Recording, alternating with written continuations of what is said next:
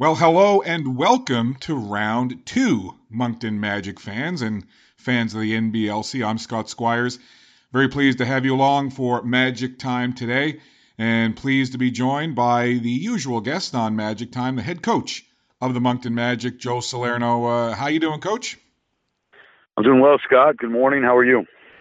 I am doing excellent, sir. Uh, well, here we are, round two, familiar foes, the Moncton Magic the Halifax Hurricanes in a best of seven. Uh, since you found out that Halifax was going to be your opponent a couple of days ago, Coach, uh, what have the last few days been like for you and the coaching staff? Oh, they've been busy. You know, they've certainly been busy. We, um, you know, it was such a great series with uh, with Halifax and Cape Breton. You know, you really you really didn't know which which way that was going to go. Um, so obviously, since since uh, Halifax finished off the series, we've been we were very busy, just uh, into a lot of Halifax film and um, you know reviewing our games with them over the course of the season, and then of course reviewing uh, a lot of their most recent games in, in that series with with Cape Breton. Uh, just trying to prepare and, and be ready to go for tomorrow night. Different circumstances, but not unlike the Moncton Magic, the Halifax Hurricanes, a somewhat different looking roster compared to the one that they started out the regular season with. And I guess that's kind of applicable to talk about here because kind of a, a strange anomaly with the the NBLC schedule, the bulk of the games that you played versus Halifax, which was six in total on the year, you played most of them right off the top. You've only played them twice, I believe, uh, since the turn of the calendar to the new year 2019. Uh, but what do you look in terms of a, a couple of things that stand out to you about this Halifax team that you know you really want to key on to be able to shut them down? Yeah, I, I agree with you. It is it is a little bit interesting. I, I thought our our schedule with Halifax was was interesting as a whole when the when the schedule first came out. You know, only playing them six times and, and only two of those games, you know, at home this season. You know, we had to go to Scotiabank four times uh, over the course of the season, and and you're right, we haven't seen them for, for quite some time. They actually haven't been uh, to the Avenir Center since December 14th. Um, so it's been a, a, long time since Moncton fans have seen Halifax in our building, but um, you know, very very good team. I mean, obviously they're uh, like like usual. They're they're well coached team. Um, you know, they have an awful lot of firepower at the wing positions. Uh, you know, with Mike Poole, Joel Kindred, and, and Terry Thomas. Um, you know, those three guys combined for for 72 points in Game Five against Cape Breton. Um, so a lot of a lot of firepower there. And and then you know the other thing that really stands out is, is just their overall sheer size. You know they just have a, a huge front court. Uh, when you talk about the Lufil brothers, Shadrach and Meshach, and of course Ramil Brown, who was the Defensive Player of the Year, um, you know uh, Chad Posthumus, and you know they just have a, a lot of size. Uh, Jordan Washington, you know, in that front court. And then their wings have great size, you know, the three guys I just mentioned. So, you know, big team that, that certainly can score in, in different ways. So, um, you know, we, we have our hands full for sure. And, you know, it, it is interesting. As you said, you played them six times, only two. You said it at the Avenir Center, but you had great success against the Halifax Hurricanes in the regular season. You went five and one. Uh, so obviously, uh, you know, uh, the bulk of those wins were on the road down at Scotiabank Center. So that's one of those little things that you can kind of pull away and and kind of store in the back of your mind. But again, the regular season is the regular season, and we've talked about it on previous podcasts. It's a whole different animal when you get into the playoffs. You know, uh, whistles can change, uh, strategies can change, uh, a lot of things can change. But what are a couple of things from playing this team in the regular season, whether it's having to play so much down at Scotiabank Center or getting to know certain players? But what are a couple of things before we talk about their playoff series with Cape Breton? What's some things that you were able to pull away from the regular season look back that you think might be able to help you a little bit? Well, I think we just know. I mean, first that, that we we certainly respect them as an opponent. Um, you know, we may have gone five and, and one against them in the in the regular season, but uh, you know, a few of those games were, were very tight. You know, could have gone either way. Um, you know, and they're, they're just a team. They understand how to play. You know, they, they play very well. They share the basketball. You know, I think they, they lead the league in assists per game. And, um, you know, so they, they keep you on your, your heels for sure. You know, they got a lot of different guys that, that can hurt you. Um, but I think it, you know, take takeaways from the regular season is, you know, confidence. You know, we know we can beat this team. We know we can beat this team, you know, on the road, um, you know, and at home. but we also understand that you know the caliber of players they have and, and the caliber of team that they are. Um, so you know there is nothing taken lightly, and, and we fully understand. You know this this probably you know this may very well could be our our toughest series uh, in the postseason. So um, you know I like that. I, I like the thought that our guys understand this is going to be a very very difficult opponent. Um, this is an opponent that that knocked us out of the playoffs last year. You know they have they have quite a few guys you know returning from that team. So it's uh, it's exciting, and, and, like I said, I think our, our heads are on straight, and, and we're ready to go. And I know that you know a lot of coaches will talk to their teams about what you are talking about, which is when you have something in front of you, you know, if it's going to be perhaps your toughest series or your toughest opponent, you know, not to shy or shrink away from the challenge to kind of step up to meet it. And again, this is a professional team. You know, these guys are pros. This is what they do. It's their life, it's their living. But, you know, there's a couple of young guys on the team. But what kind of has been a constant message from the coaching staff to your guys over the last few days getting ready for tip off tomorrow night in terms of what they're facing?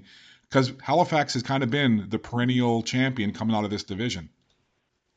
Yeah, I mean, I think there, has been a lot of talk, um, you know, in our locker room amongst the guys you know, when that Cape Breton series was was going back and forth, uh, Halifax, Cape Breton, you know, we were constantly being asked the question, you know, who would you rather play? You know, who do you think's going to win that series, and and who would you like to see in the, the finals? And you know, I, either opponent was going to be difficult, and I, I think there is a common thread along, you know, among our guys that, you know, deep down we kind of wanted Halifax.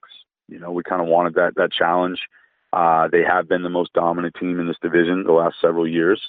And, you know, again, that's a kind of a spot that, that we're trying to take over the, the reputation of, of being the best team over on, on this side of the NBL. And I think we all know, um, you know, to earn that, that kind of spot or that recognition, you got, you have to beat Halifax. So I, I do think it's a common feel that, that we were, you know, you know, kind of deep down wanting Halifax and, and wanting to play them. And um, you know, being up for the challenge. So I know that's kind of been a, a little bit of a, of a, theme, kind of quietly whispered, I think, amongst the guys a little bit. And, um, you know, and then just as far as, as what the other message, it's still the start, you know, the same message we've had from the start of the playoffs. And that was, you know, be focused today, be focused on what we're doing right now. Um, you know, whether it's, it's film, whether it's small, we've done a lot of small group film sessions here in the postseason, you know, player specific um, you know, whether it's practice, whether it's whatever we're doing, just be focused on the moment right now, and and that's it. You know, we're not looking at anything else, and um, that's been the message I've been trying to relay since the start of the playoffs, and um, you know, I'm continuing to to do that now. And coach, we talked about it prior to your series in round one versus the St. John Riptide.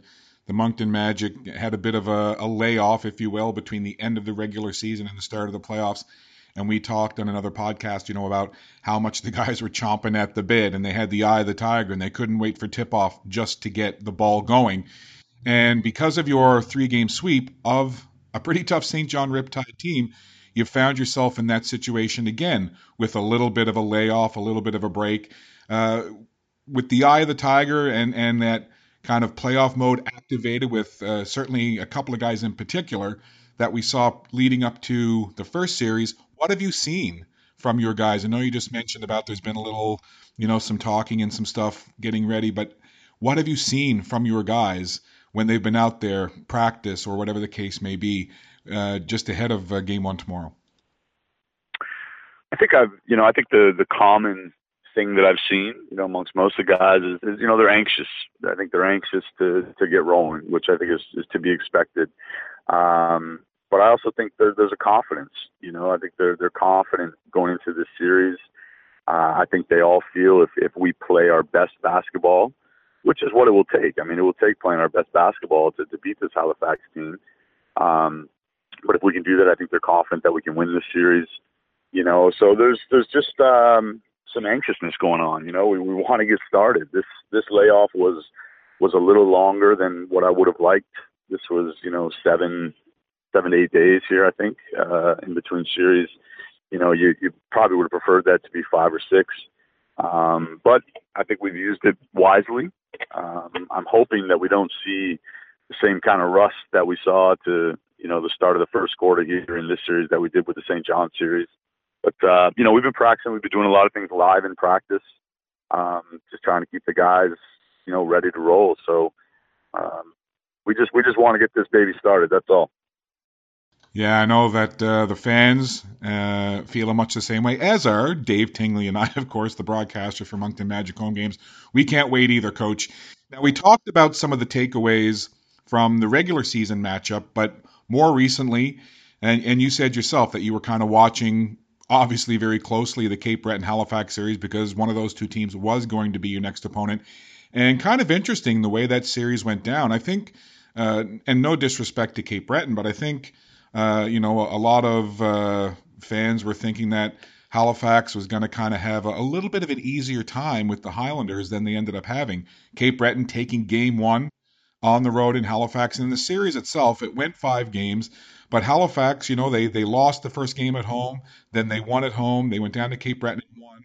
Then they lost game four in Cape Breton to take it back to Halifax for a game five, which Halifax kind of really let it all hang out in that game five. But again, just kind of a back and forth series. Halifax losing at home, losing on the road. Uh, when you break down that series and you look at the film, you know, obviously you know this team well, and again, I'll say it, no surprises. But were there a couple of things that you were maybe able to, to pluck out of that five game series that you and the coaching staff were like, hmm, maybe this is something that we can tweak or expose or whatever the case may be? Yeah, I mean, there's definitely some things that, that we want to to try to expose or things we want to exploit. Um, you know that that's kind of the whole purpose when you're you're kind of scouting your opponent. You know, certainly from the defensive side of things, you know how we want to defend. You know their main actions. You know what kind of positions we want to try or attempt to put them in. Um, obviously, from an individual standpoint, they really have some guys that that can hurt you. You know, obviously Terry. Uh, you know Mike Poole. Uh, Malcolm Duvivier, I think, is a guy that, that can be a bit of an X factor uh, in a series. You know, his ability to shoot the basketball, I think he's certainly their best perimeter threat. Um, and he's kind of an unsung hero. You know, I think he's a guy that we have to to make sure we keep in check. Uh, and then Jordan Washington, you know, to me is, is the true X factor. You know, Jordan Washington is a tremendous inside scorer.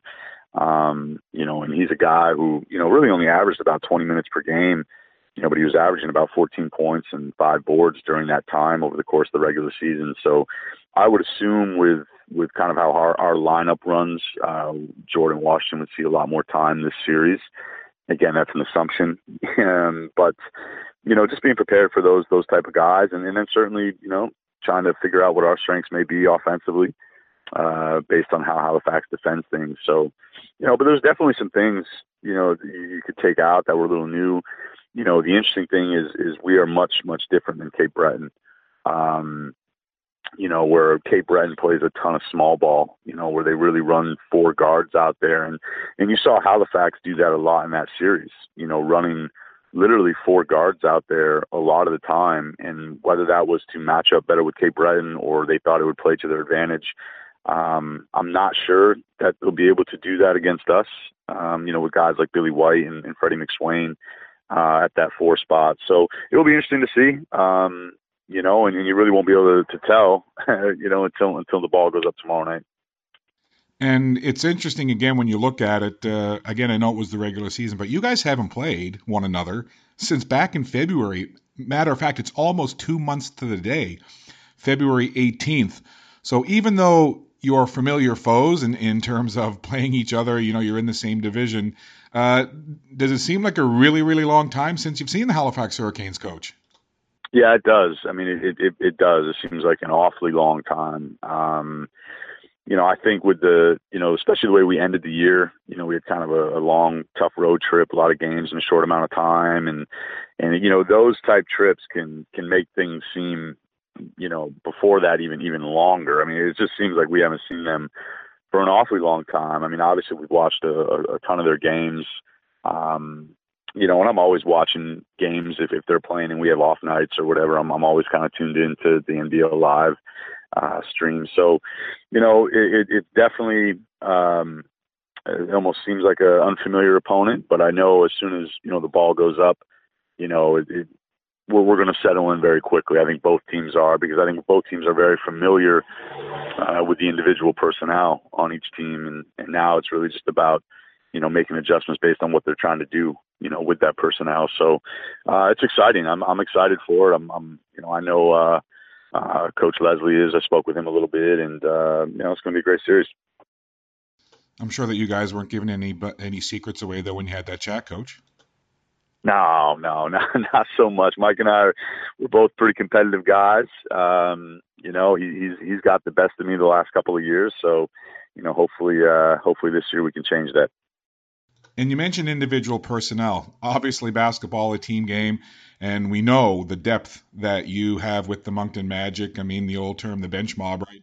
But you guys have had a lot of depth, and you've played extremely well up and down the lineup. But it's hard not to focus on one uh, individual uh, scenario in particular. And not that they're going to go head to head, but certainly Billy White for the Moncton Magic, Terry Thomas for the Halifax Hurricanes. Uh, fans of both of those teams would certainly be aware of the trade prior to the season that swapped those two high caliber, high profile players. Uh, but for various reasons, uh, they didn't really have a whole lot of time or a whole lot of opportunity to play one another during the regular season. And again, it's a team game, and I know that coaches don't focus on this, but for the fans, it's going to be fun to kind of look at those two players and kind of see the dynamic that they bring. Uh, what excites you most about seeing Billy and Terry out on the floor, especially because of the roles that each played with the other team last year?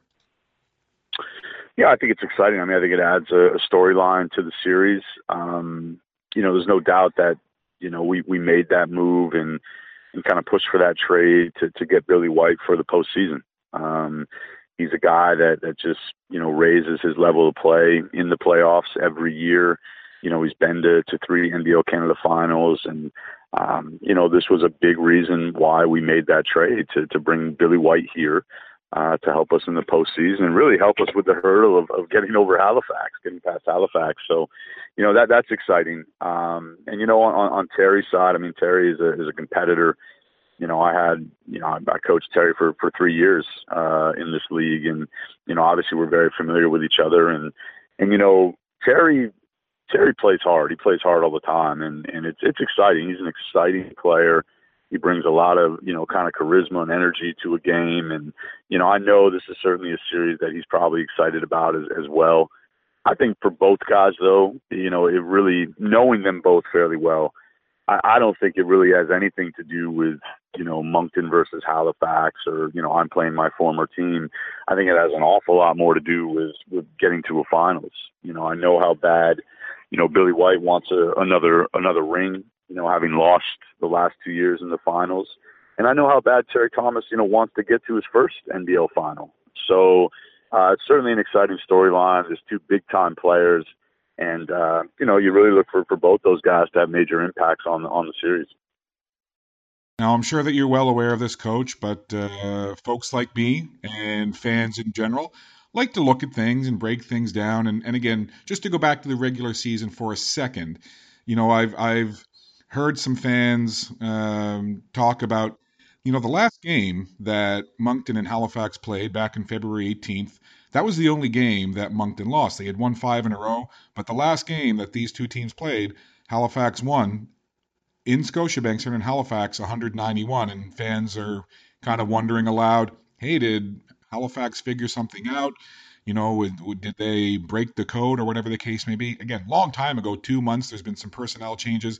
But looking back to that game, because I know if memory serves me, uh, you and the coaching staff weren't overly pleased with with how things went in that game from the performance of the Magic. But can you remember back to that February 18th game, coach, and maybe peg a couple of things that contributed to the only loss that you guys suffered versus Halifax on the year? Um, I mean, there's a few things to take away, and, and yes, we weren't really pleased with that game. You know, although it's you know it's a nine point loss on the road to you know the second best team in in the NBL in the regular season. Um, you know that was that was only Trey Kell's that was only his third game with us. It was actually his first road game with us. It was also Freddie McSwain's first road game uh, with us in this league, and you know that was at the tail end of that kind of transitional time you know, where we had lost Duke Mondy and we were still trying to kind of get our footing a little bit and, and kind of figure things out. Um, you know, we, we didn't play real well that game. You know, Halifax actually shot the ball fairly well that game. And, you know, it was just a, tough loss. You know, Halifax played well and, um, you know, it is what it is. I don't think there's a whole lot to, to look into, you know, to that one, that one loss and, you know, oh, was, was a puzzle solved and, you know, I'm not going to look too far into that. You know, the same way I don't think you can look too much into the fact of the the series record in the regular season because they were close games, you know, both ways. So, like you said, man, the regular season's over, and um, I think it's really now it's it's just it's just the playoffs. It's just about this series. And you know, one of the things that you've been talking about all season long, right from the get go, before the tip for the first game of the regular season, were the different goals that you and the team had. And one of them was to win the division and strive to have the best overall record in the league if you could, to have home court advantage throughout the playoffs. You've gotten that. And you played well at home last year when it was the Coliseum, but this year at the Avenir Center, coach, the Moncton Magic have been lights out, going 17 and 3 in the regular season at home, going 2 and 0 in the playoffs, so 19 and 3 overall really, really big, energetic crowds uh, for the first couple of games of round one. And we talked about how much of a lift that gave to the guys and that the guys were actually talking about it. Both buildings, you know, you, you hear that term, right? The sixth player, the sixth person, you know, on the floor is actually the fans. Uh, what kind of role do you see the fans in both Moncton and Halifax playing in this series? Oh, I think it's it's a huge role. Um, you know, the Avenir Center has been the friendliest building, you know, to anybody, to a home team uh, in in the NBL Canada this year, and and you know, we're, we're proud of that, and we're certainly you know proud and appreciate our fans and the support they give us, and you know, the guys they just have a confidence in this building, and I think when you put a a 19 and three record together at home, you know, they, they should have confidence here. So, you know, I think home court does does play a, a bit of a factor uh, in this series.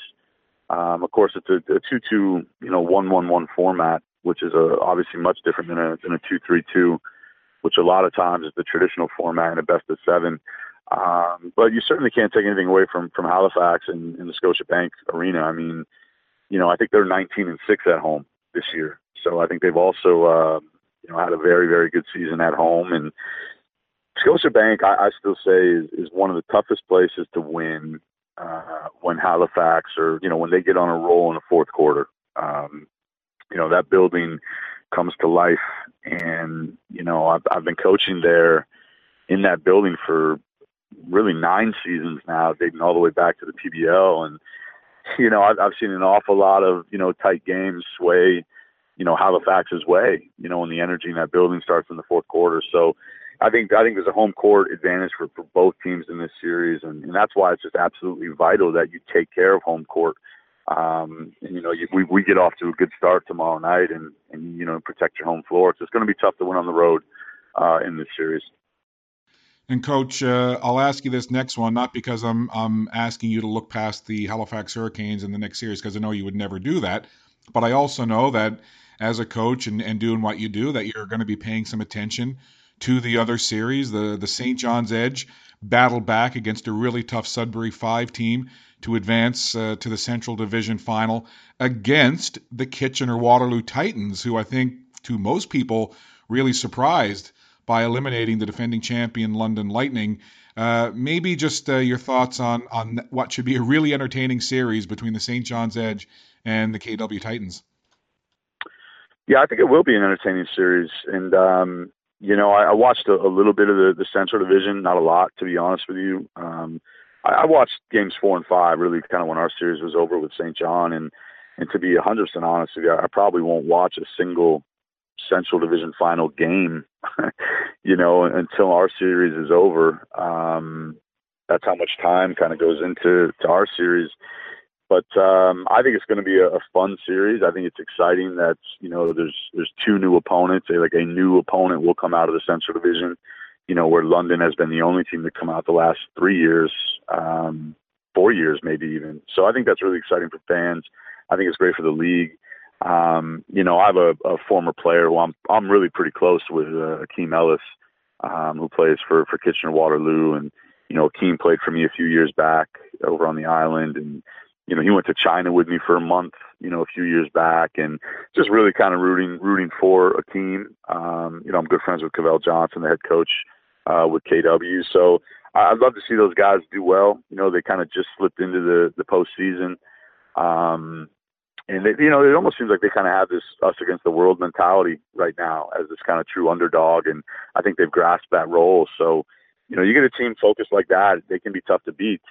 And, you know, on the other side of the coin, you know, I think the, the Rock is is really one of the toughest places to play uh, in the league. I think it's going to be very difficult to beat them in a seven game series. You know, with them having home court advantage. You know, you're also hearing rumors of Carl English coming back you know, for this series. And um, they actually just this morning signed today Kyle Johnson as an emergency IR designate. I just got the email this morning, which is a another huge piece, you know, for the edge. So I think it's going to be a tough series. Um, you know, I'll be excited to see who comes out. And coach, obviously, you're going to need everybody rowing the boat the same way. And you're going to need your your bench guys to contribute. You're going to need the starters to do what they do, and all of that other things. But uh, if I were to say to you, for the Moncton Magic to win this series, blank has to happen. For you, what would be the most important thing that would fill in that blank? Uh, defensive rebounding. Um, I, I just I think that's such a huge thing in this series for for a lot of reasons. Um, you know, Halifax is, the best offensive rebounding team in the league.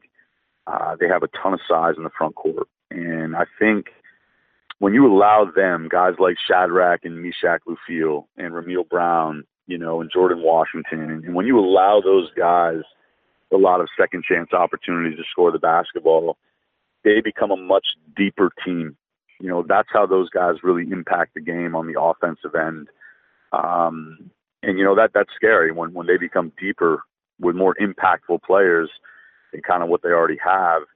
Um, you know, I also think us rebounding the ball on the defensive end allows us to get out and transition a little bit, where I think we've been very good offensively uh, over the last month, month and a half. And you know, it also limits Halifax possessions, you know, to a, a pretty good offensive team. So you know, it sounds like a very simple thing. it's it's a it's a very difficult thing to do uh, against Halifax, but uh, I think that's maybe the most important key to the series is the effort and the job we do on on the defensive glass. Well, it's not that far away as we do this podcast live. Uh, little more than a day and a bit till tip off tomorrow night, 7 p.m. Atlantic at the Avenir Center. Come on, fans, get out, support the team, show how much you love the Moncton Magic. And for whatever reason, if you can't be there, you can certainly tune in and watch it on NBLC Live. Dave Tingley and I will bring you all of the action. So, Coach, uh, we'll move off from basketball. We've kind of covered that series. Now, the next thing is to tip it off and play. However, the format of Magic Time just wouldn't be complete if we didn't stay with sports, but veer off to another sport. And you and I were talking about it last week at the beginning of the Masters. And my goodness, whether you're a golf fan, a sports fan, or just a fan of high drama in general, what were you thinking when it's Sunday and Tigers in red and all of a sudden he's hunting down the pack? I was I was in my glory, Scott. I was I was in my glory on on my living room couch and uh you know not missing a, a second of that final round and um you know it was it was funny I had I had kind of done some work in the morning, you know, on Halifax and I said, "Okay, I'm blocking off the next 6 hours. This could be a special day in in sports in the history of sports and and we'll get back to work tonight." And um it was just incredible. It was incredible to watch and you know, I've I've been a Tiger fan, like like you know, like any kid. You know, I was like like you were a Michael Jordan fan. You know, I I love watching greatness, and I think some people have a tendency to, to kind of be haters on, on greatness, or some people want to see greatness fail, and I just don't think you can argue that Tiger Woods is one of the the most iconic, you know, greatest athletes of, of his generation, maybe of all time, and and to see him succeed again after such a long layoff was was just incredible. I mean, it was inc- I, I recorded it. I mean, I'm watching it live and I'm recording it because I may want to go back and watch it after, you know. And um, it was it was really cool. I mean, it was uh, certainly got you in the feels too, you know, when when his kids were there, uh, you know, after and uh, they compared photos of him and his father, and, and now him and his children, you know, some 20 years later, and it was just a, a memorable, memorable moment uh, in sports. Now I know that you enjoy the game, that you break it down, and, you, and you've got your, you know, your your players that you enjoy. But watching Tiger, you know, as all of a sudden Molinari starts to, you know, he he dunked a couple of shots, and all of a sudden it's like, oh, Tiger's up by one, Tiger's up by two. But for you, when you were watching it, when did you get the feeling that okay, yeah, he's got this? You know, was it on the front nine? Was it the back nine? Was it after that crazy shot there on the final round that he kind of got it out of the, the trees or the woods. But was there a moment for you, just personally, knowing Tiger like you do and being a fan like you do, that you were like, yeah, this is Tiger. It's Sunday. He's in red. It's over. I think it was a tee shot on 12. I think it was, um, of course, he, he led, you know, that hole. He had the honors that hole and he teed off first. And, you know, that's a tough green to hit. And, and when he put it on the green, um, I'm like, okay, you know, th- I think I think this is actually the time. And then for Molinari to put it in the water, and um, Finau put it in the water, you just knew right then and there. And I think that's when Tiger, you know, smelled blood in the water. And and then of course the tee shot on 16, where he almost had a hole in one. I mean, you just knew. But I, for me, it was the 12th hole. I'm like, I felt like I was, you know, 23 again, watching Tiger in his prime, and and I think that's what was so exciting. Because I just remember how often, you know, I'd watch the Masters and watch you know Tiger Woods just dominate. A lot of times with my father, you know, we watch it together, and um, so it was uh, it was it was incredible. I mean, it was really one of the coolest sports moments I've seen in a really long time, and um, I think it was great. I think it was great for golf and great for sports. Yeah, and being such a big Tiger fan like you are, uh, you know, watching him walk up to the 18th green and the gallery is there and they're just you can feel the anticipation coming through the television set. They're waiting for him to sink that final putt that's going to seal the deal for him. Uh, Coach, could, I mean, I can almost sense it now, but you know, were, were, you like leaning forward? Did you have goosebumps? What was that like, waiting for him to sink that putt and to have that moment? Because also the five or six minutes after that, when they followed him off the course and to toward the clubhouse and like you said hugging his kids his mom his his wife all that stuff. But you know what was kind of the emotion like for you? Because i mean i know for my sports icons when i see them do something great i get goosebumps and tingles. But what was it like for you at that championship moment? Yeah that, that's that's really what it was for me. It was a lot of goosebumps and um you know i, I knew he was going to sink the putt. I mean he has a you know 16 inches or, or so to to win the masters. And you knew he was making the putts. Uh, to me, it was it was so cool after the fact, and you know, hugging his children, hugging his mom, and but then the walk to turn in the scorecard, the emotion that he showed, uh, you just don't see. You just don't see that from from Tiger Woods.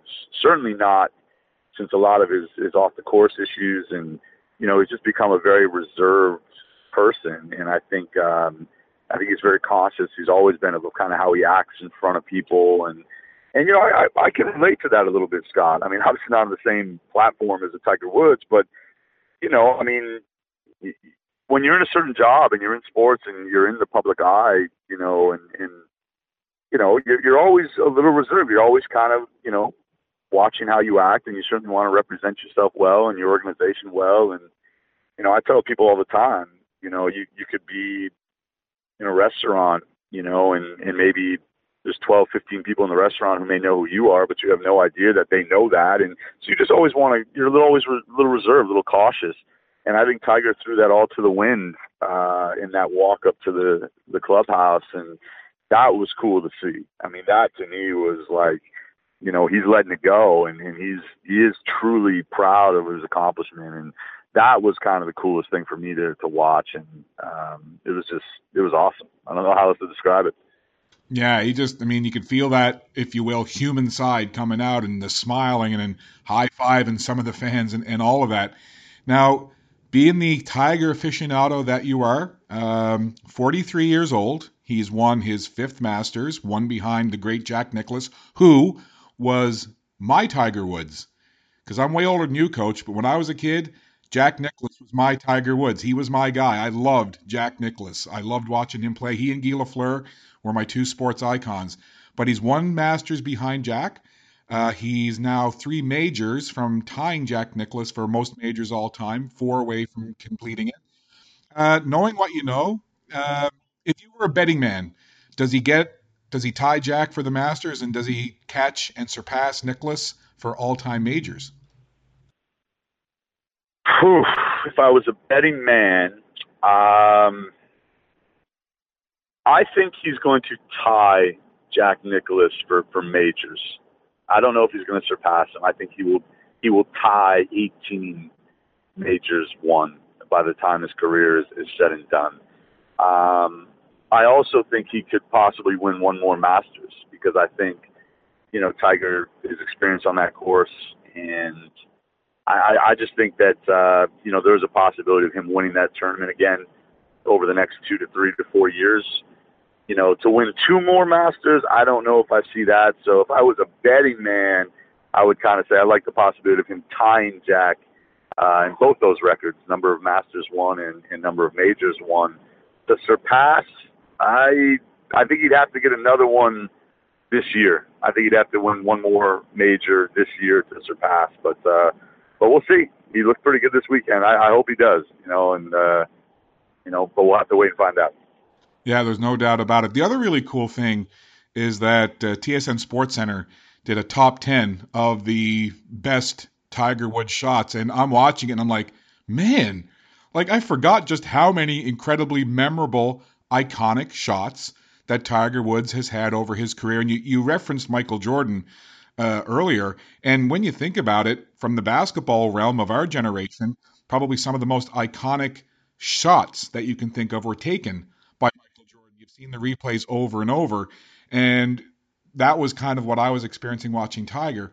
What's your favorite Tiger Woods shot ever? Boy, um, man, there's been a lot, Scott. I think probably in what it might have been 2001. I think when he, he won the Masters. Pretty sure that was it might have been earlier. It was it was a chip shot. It might have been a chip shot on on 12, maybe, maybe 16. I, it was a chip shot where the ball just hung on on the lip, right? It just hung there for a you know might have been three to four seconds. It felt like in real time, and then it finally dropped in, and um, that that to me is the you know the Tiger shot. But I think the best moment, the best Tiger moment, um, is probably what I just witnessed this weekend. I mean, it, it really probably is. It, it probably is him. Uh, this weekend is, is my now most fondest Tiger moment uh, in his incredible career. Uh, but yeah, there was a chip shot. I couldn't tell you the hole. I know it was at the Masters. Um, that was just a incredible shot. I guess that's what I think of when I think of Tiger. Similar to Jordan, you know, you you always think of like the Craig Ehlo jumper, you know, at the elbow uh, that he hit at the buzzer to win, or or obviously the shot, you know, that he hit over. Uh, Russell against uh, the Jazz in '97. So there's lots of cool moments like that. Too many to to, to remember, really. Well, in uh, for what it's worth, the top ten, the number one shot, at least who whoever put it together for them, was indeed that really long shot that kind of curved one way and then back the other. And as you said, it hung on the lip. And I remember a buddy of mine who I, I worked with uh, at Eastlink TV for a number of years, Matt Beardsley. He and I are a huge sports fan, and he is gigantic golf. He actually messaged me, and he was like, "Man, how happy is Nike right now?" Because if you remember, the ball just kind of hung there, and it was the Nike logo that was just at the lip, and it rolled in. And, but yeah, that was that was what they chose as the number one shot. Well, listen, Coach, uh, thank you so much again for hanging out and talking about the upcoming series versus the Halifax Hurricanes, a game one tomorrow night, Thursday, April the 18th at 7 p.m. at the Avenir Center. Game two will go Saturday, uh, at 7 p.m. as well at the Avenir Center. And, Coach, uh, always good to talk basketball, golf, and everything else. And uh, good luck in the series. And, of course, we will see you tomorrow night. Okay, Scott. Thanks for your time. And, and yeah, we'll see you uh, tomorrow evening. Definitely excited about it. That is Coach Joe Salerno of the Moncton Magic. Really appreciate him taking some time, as always. And it's funny, I messaged Coach uh, earlier about doing the podcast, and uh, I, I, said, you know, do you have some time? And Coach said, yeah, 10 to 10:45. And I thought that Coach was meaning that that was the window that I could pick a time in between there to start. And actually, what he was doing was he was telling me that he was setting aside 10 to 10:45 because he knew that we would probably go 30, 40 minutes or so. And as I am just about to wrap up, we're coming up to 41 minutes. So see, coach, always coaching. He knows. But again, big thank you to Joe Salerno. Want to give a shout out as well to Brock Gallant from C103 Moncton's Rock Station in Moncton. Brock is putting together a little uh, pre-series two, round two, little notebook for C103. So uh, look for that on Moncton's Rock Station. Big supporters of the Moncton Magic, so you can check out Brock Gallant right there. If you're not listening to them on the radio, you can check them out online as well. So thank you to Coach, and thank you to you for listening to Magic Time. I'm Scott Squires. We'll see you tomorrow night on NBLC Live. And remember, friends, if you can't take part in sport, be a good one anyway. Bye for now.